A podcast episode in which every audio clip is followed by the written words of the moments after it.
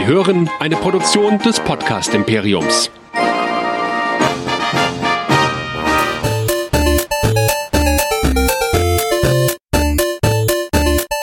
Ich bin Luke Skywalker und ihr hört Nerdizismus, der nerdige Podcast. Viel Spaß!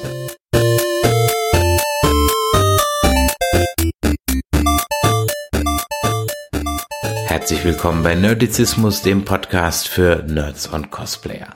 Mein Name ist Chris und mit mir dabei Nerdizist Michael. Hallo. Hallihallo. Weiter geht's mit unserer Interviewreihe von der German Comic Con in Dortmund und jetzt was ganz etwas Neues. Es geht jetzt mal auf Deutsch weiter. Ja, genau, denn wir haben zwei Synchronsprecherinnen getroffen. Zwei deutsche Synchronsprecherinnen, die eigentlich vielen von den Stimmen bekannt sein sollten. Und zwar Ilona Bruchowski und Jill Böttcher. Wen sprechen die? Die Gilmore Girls, da ist auch Barbie dazwischen und noch viele andere. Die eine hat, glaube ich, jetzt, ver ich vergesse es immer ehrlich gesagt wieder, hat in Conan eingespielt, in dieser Anime-Serie Conan Detective. Und wer spricht Alexis Bledel? Das ist die Ilona Brokowski. Ah ja. Und äh, die zwei hast du also mit unserem Forever Nerd Girl Anja interviewt. Und da bin ich mal gespannt, was dabei rausgekommen ist. Und da hören wir doch am besten mal rein.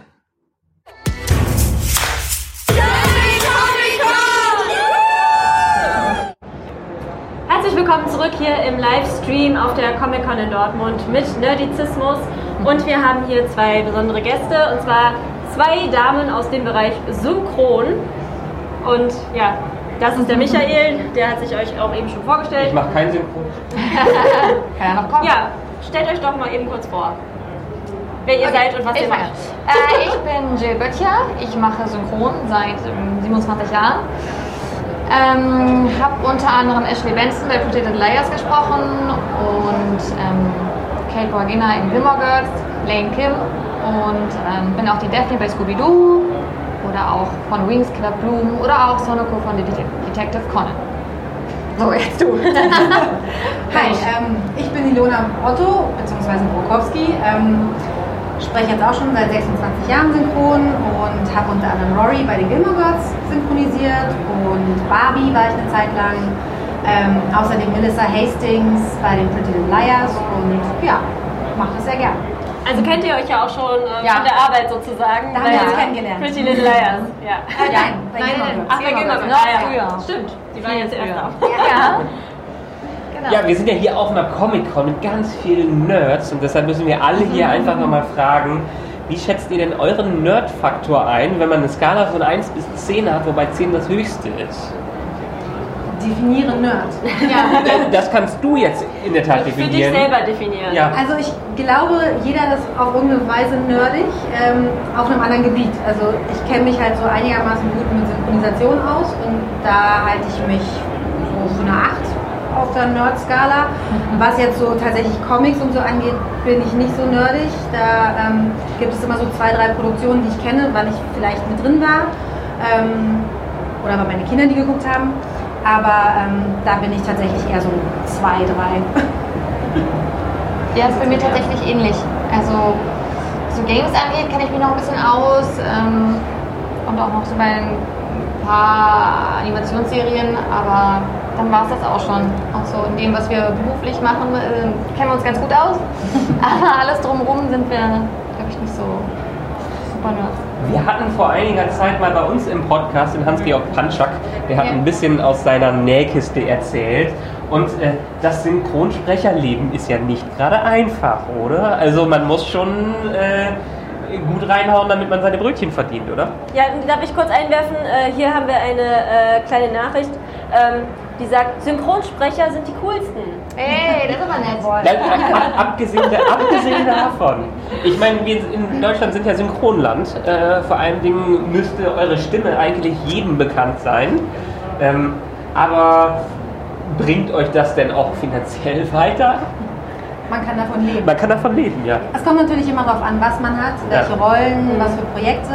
Ähm, wenn man Fuß gefasst hat, dann kann man davon leben, definitiv. Und ich finde es nach wie vor einen der schönsten Jobs der Welt, weil wir gehen ins Synchronatelier, können spielen, können lachen, können weinen, ähm, haben Liebesszenen, äh, trauern und gehen abends raus und im besten Fall haben wir damit ein geiles Produkt gemacht, aber haben halt nichts weiter damit zu tun. Also ja. Wenn man damit anfangen möchte, wie, wie kommt man denn daran? Also gibt es da bestimmte Casting-Agenturen oder wie fängt man an, wenn man jetzt sagen will, oh, ich habe doch eine tolle Stimme, ich könnte mal Synchronsprecher werden? Also ganz so einfach ist es tatsächlich nicht. Ähm, viele denken das, also ich habe auch schon von vielen gehört, ey, alle sagen, ich kann gut vorlesen, ähm, ich möchte jetzt auch mal Synchronsprecher werden. Also es ist tatsächlich nicht so einfach, wie man sich das irgendwie vorstellt. Ähm, viele haben als Kind angefangen, ich zum Beispiel auch, habe als, als kleines Kind angefangen und bin dann halt dabei geblieben. Mittlerweile kommen auch viele so von Schauspielschulen dazu, aber muss schon so ein, so ein gewisses Grundwissen oder Können brauchst du schon. Also sonst kannst du, ist halt viel zu tun, dadurch hat man, haben auch viele die Chance einfach zu sagen, hey, ich habe Interesse, ich würde es gerne mal probieren. Dann haben sie jetzt mittlerweile häufig auch mal Glück, dass man, dass sie irgendwie ein Angebot bekommen. Und es gibt auch mittlerweile auch so Sprecheragenturen, die einen dann vermitteln, aber man muss schon eigentlich so ein gewisses eine Grundausbildung oder es echt schon lange machen, damit man Ja. da richtig Fuß fassen Ja. kann. ja, ich meine, gerade dadurch, dass jetzt zum Beispiel durch Netflix und Amazon Prime und die ganzen anderen Streaming-Dienste die Serien halt boomen, Ja. ist natürlich auch wahrscheinlich ein großer Bedarf da, weil Ja. Ja, ja, die wollen ja absolut. nicht, äh, dass sich jetzt jede Rolle irgendwie total Gleich, gleich, ja, anhört. ja. Ne? Hat Absolut. sich denn in eurem Gefühl da viel geändert durch sowas wie Amazon und Netflix?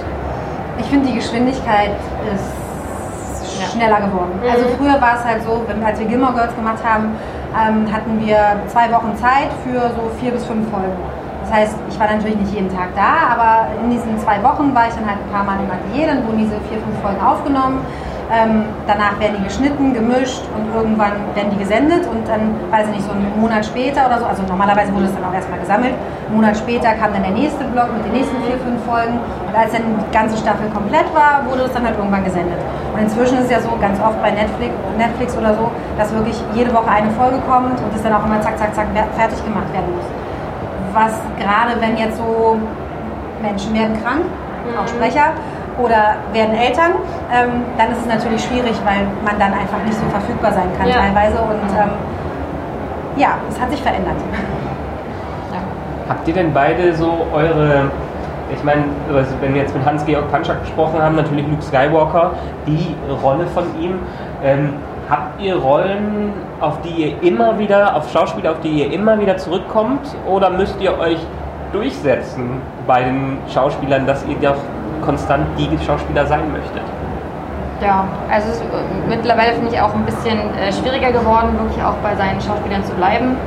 Ähm, also ich hatte jetzt auch schon, dass ich dann halt bei echt langen Serien mit Schauspielerinnen gesprochen habe und dann kam ein Film und ich dachte schon, yay, aber dann wird auch trotzdem wieder wer anderes genommen. Also es äh, wird auch nicht nachgeguckt oder man, man halt trotzdem irgendwen, ja, der dann vielleicht gleich bei, vielleicht auch verfügbar ist oder sowas. Durch diesen ganzen Zeitdruck ist halt auch so, so wir machen das jetzt, nehmen auf und fertig. Hm. Also halt echt schade mittlerweile dann ähm, da so Schauspieler zu finden, bei denen man auch bleiben kann, teilweise.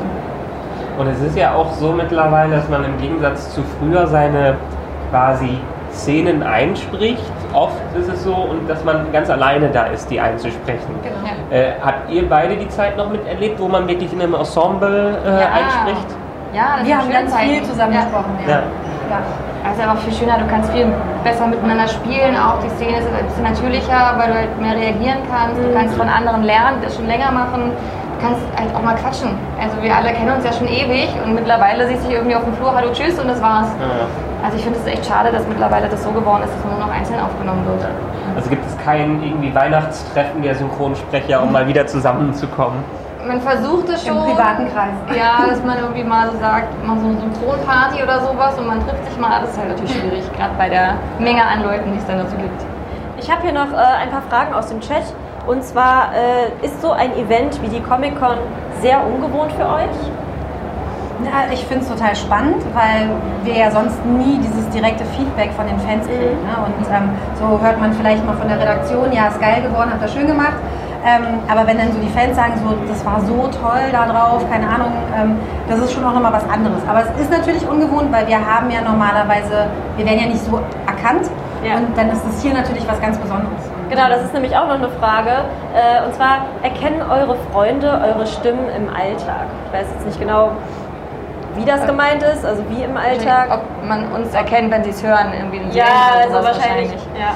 Äh, eher selten. Also wenn man dann mal gesagt hat, man spricht irgendwo mit oder sie gucken sich explizit deswegen an, Mhm. dann ja, aber ansonsten ist es für die meisten einfach schwierig, das Ja, so das abstrakt zu sehen. Man sieht Ja. die Person mit einer Stimme, aber kann ja nicht so abstrahieren, Ja. dieses, aber die Stimme gehört zu jemand ganz anders. Also es ist eher selten. Und das ändert sich ja auch noch ein bisschen dadurch, dass man ins Mikrofon direkt reinspricht oder dass es hier raushalt von der eigenen Stimme, oder? Ist das, so ein, ist das kein großer Unterschied? Nee, ich glaube, das ist gar nicht so. Also, es ist ja tatsächlich so, ich selber merke gar nicht, wie sehr ich meine Stimme verändere. Aber eine Schauspielerin, ähm, also Alexis Bledel zum Beispiel von Rory Gilmore, die spreche ich halt anders als eine Jennifer Carpenter von Dexter, weil die ja schon was ganz anderes mitbringen. Und diese Nuancen, die man da verstellt, wo man sich, an die man sich annähert, ähm, das kriegt man so selber gar nicht so mit, das hört man aber ganz deutlich. Und ähm, es gibt auch, also ich habe das schon öfter erlebt, dass mir Freunde geschrieben haben, so, hast du da und da mitgesprochen? Ich so kurz überlegt, äh, wie heißt der Film? Ja, ja, doch. Meistens gucke ich danach. Ja, ja, doch, habe ich. Ähm, ja, ja, mein Mann hat dich gerade erkannt. Ich so, ah, okay. Hast du äh, in Handmaid's Tale, hast du sie da auch gesprochen? Ja. Ja. Okay, habe ich mich nicht Oh, das habe ich gar nicht erzählt. ja, weil das haben wir letztens erst äh, durchgebinged. Ah, äh, das ist okay. eine super coole Serie. Ja. Ich freue mich auch sehr auf die Ist, ist man dann auch selber an der Serie interessiert, wenn man die einspricht und die Rolle spannend findet? Zum Teil ja, auf jeden Fall. Also es gibt Serien, die fand ich so cool, die habe ich dann halt auch zu Hause gesehen. Auf Deutsch oder Englisch? Auf Deutsch. Ja, und ich habe eben noch in einem anderen äh, Interview erzählt, dass ich gerne original gucke. Also, Nein, aber Tale haben wir auf Deutsch geguckt.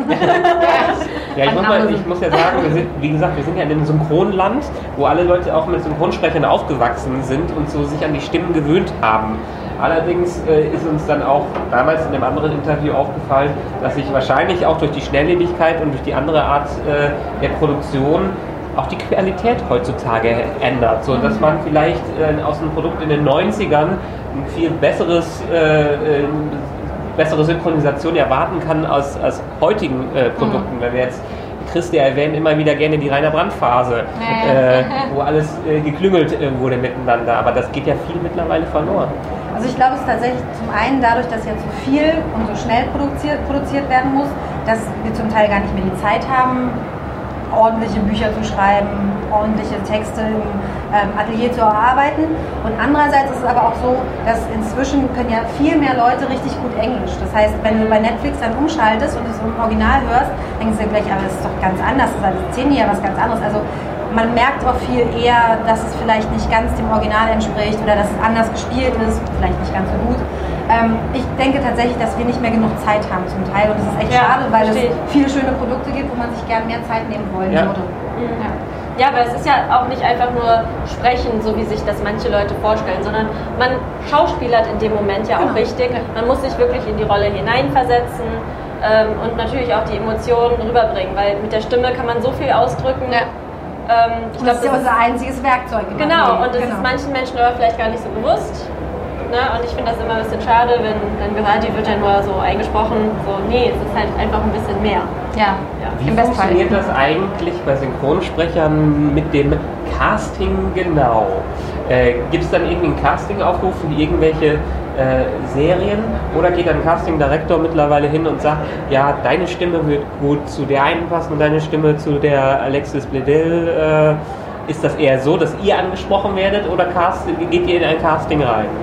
Nee, also meistens, wenn, ähm, also wir machen ja auch beide Regie, wenn wir dann ein Projekt kriegen, ein neues, ähm, und es gesagt wird, für die Rollen müsst ihr, müsst ihr casten, dann ähm, überlegen wir uns pro Rolle drei Leute, die dann kommen und die irgendwie bestimmte Szenen einsprechen und dann entscheidet im Endeffekt der, der Auftraggeber, welche Rolle er als am passenden findet. Wir können auch sagen, also für uns wären die und die die Favoriten, aber letztendlich entscheidet das dann der Auftraggeber. Aber in der Regel gibt es kein offenes Casting. Nein. ich kann nicht sagen, oh, ist ja eine geile Serie, da will ich mitsprechen. Also könnte ich vielleicht sagen, aber wird eigentlich nicht Ja. so gemacht. Also Ja. schon andersrum. Wenn ihr die Wahl hättet, wen würdet ihr denn gerne mal sprechen? Du zuerst. ich wollte nur drüber nachdenken. Es gibt, äh, gibt jetzt gar nicht so, so die eine, eine Rolle. Oder machen wir, machen wir es mal umgekehrt. Wenn ihr die Wahl hättet, ein altes Produkt neu zu vertonen, das ist zwar immer äh, oft verpönt, wen hättet ihr denn gerne von Schauspielerinnen in ihrem jungen Alter, mein, beispielsweise Helen Mirren oder sowas gesprochen? Audrey Hepburn hätte ich total gerne gesprochen. Okay. Die finde ich geil. Das ist ja cool, stimmt. Also die Klassiker. Ich muss von den Klassikern, wo es echt noch so eine andere Spielweise ist und so eine andere Zeit. Das ist ja cool. Ja. Habt ihr denn eure Pendants äh, schon treffen können? Hier? Nein, noch nicht. Ich Ja. warte schon darauf. Tori DeVito ist ja leider nicht da, die hätte ich gern getroffen. Ja. Nee, Ashley Bensley, wir waren kurz unten vorhin, als sie das Interview auf der Bühne hatte. Ähm, aber wahrscheinlich darf ich sie dann morgen treffen. Oh, das ist noch ein bisschen viel. Ja, darauf warte das ich ist auch. sehr cool. Ja, absolut, Weil- weil wir haben echt so gut wie nie die Gelegenheit, Ja, sowas. weil das ist sowas. irgendwie nochmal so was ganz Besonderes, glaube ich. Ja, ja, absolut. Also, Also es ist für mich auch das erste Mal, dass ich jemanden treffe, den ich dann auch gesprochen habe. Ja. Und das ist schon was echt Besonderes. Ich hoffe, Da du freue kannst ich ihn mich noch auch. treffen morgen. Ja, äh, es wurde mir gesagt, morgen darf ich. Ja. Mal gucken. So, wir haben für alle Gäste, die hier sind, äh, die Wahl oder die Auswahl, was sie sich mitnehmen möchten. Entweder, ich meine, ihr braucht euch Haribo, deutsches Haribo gar nichts zu sagen. Bei den amerikanischen ist es immer sehr Ja. beliebt bei den Stars. Ja, aber wir haben zum Beispiel hier auch einen Wunderbaren. Kräuterlikör aus Düsseldorf. Auf Den jeden nehme ich. Fall. Sehr beliebt. Eindeutige Wahl. Cool, Ja, danke Ja, schön. cool, hat Spaß Gerne. gemacht. Ja, Ja, vielen und, Dank. Und eine letzte Sache, weil das haben heute bei uns alle gemacht. Dafür muss ich. Äh, Oh ja, das jetzt kommt was. Dafür seid ihr auch prädestiniert. Aber die können auch Deutsch. Ihr könnt auch Deutsch, für euch ist das kein Problem, deshalb werdet ihr die Perfekten zwischen den anderen äh, sein. Kleinen Moment. Äh, ich bin super vorbereitet. Mit seinem neuen Handy, damit Mit ist er gerade erst. Ne? Genau. Vielleicht Oh, Tannenbaum singen. dann singen. Was, singen? Oh, Tannebaum singen. Oh Gott. Ich habe hier extra den Text für euch. Ich kann mal. Du singst und ich mache die synchron. Mal. Ihr könnt euch eine Strophe aussuchen. Wir haben bis jetzt so ungefähr diesen oberen Teil. Na dann die letzte. Ja. Ja? Ja, klar. Ähm, habt ihr das mit den Rechten geklärt? Ich will Ich glaube, das ist sogar äh, GEMA-frei, dieses Lied. Weil schon so alt ist. Ja. Ja. Okay. Ich verlasse mich auf euch. okay, los. Wie es euch am besten passt. O Tannenbaum, o Tannenbaum, dein Kleid will mich was lehren. Die Hoffnung und Beständigkeit gibt Trost und Kraft zu jeder Zeit.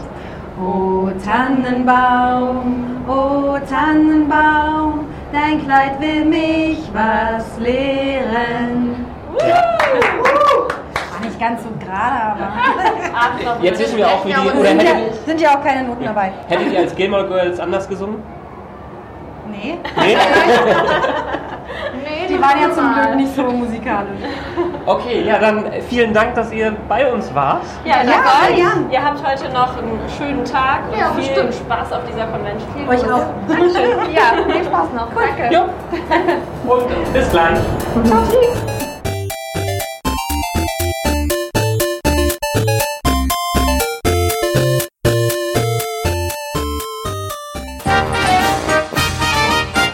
Eine Produktion des Podcast Imperiums.